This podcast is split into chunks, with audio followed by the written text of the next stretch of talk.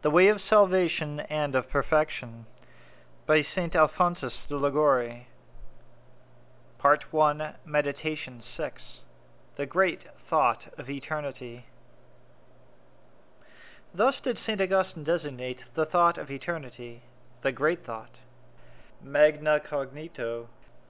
It was this thought that induced so many solitaries to retire into deserts so many religious, even kings and queens, to shut themselves up in cloisters, and so many martyrs to sacrifice their lives in the midst of torments, in order to acquire a happy eternity in heaven, and to avoid a miserable eternity in hell. The venerable John of Avila converted a certain lady with these two words. Reflect, he said to her, on these two words, ever and never. A certain monk went down into a grave that he might meditate continually on eternity, and constantly repeated, O eternity, eternity. How frequently, my God, have I deserved the eternity of hell? Oh, that I have never offended thee! Grant me sorrow for my sins. Have compassion on me. The same Venerable John of Avila says that he who believes in eternity and becomes not a saint should be confined as one deranged. He who builds a house for himself takes great pains to make it commodious, airy, and handsome, and says, I labor and give myself a great deal of trouble about this house, because I shall have to live in it all my life. And yet, how little is the house of eternity thought of? When we have arrived at eternity, there will be no question of residing at a house more or less commodious, or more or less airy. The question will be our dwelling in a place overflowing with delights, or in a gulf of endless torments. And for how long of a time?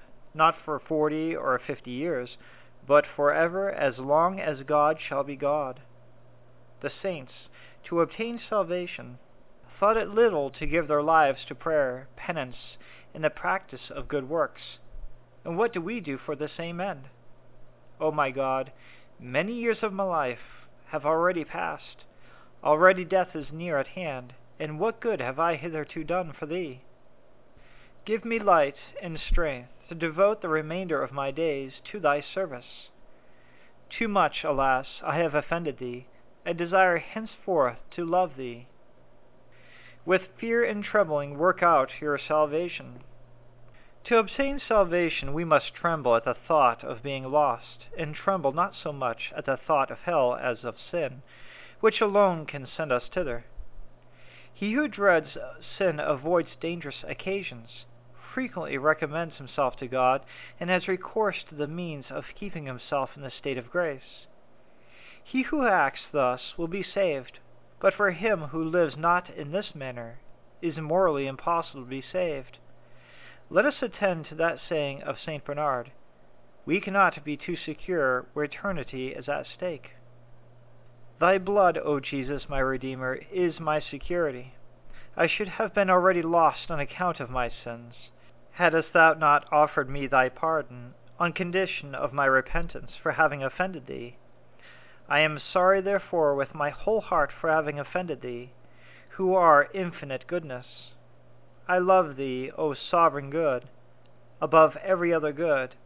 I know that thou willest my salvation, and I will endeavor to secure it by loving thee forever. O Mary, Mother of God, pray to Jesus for me.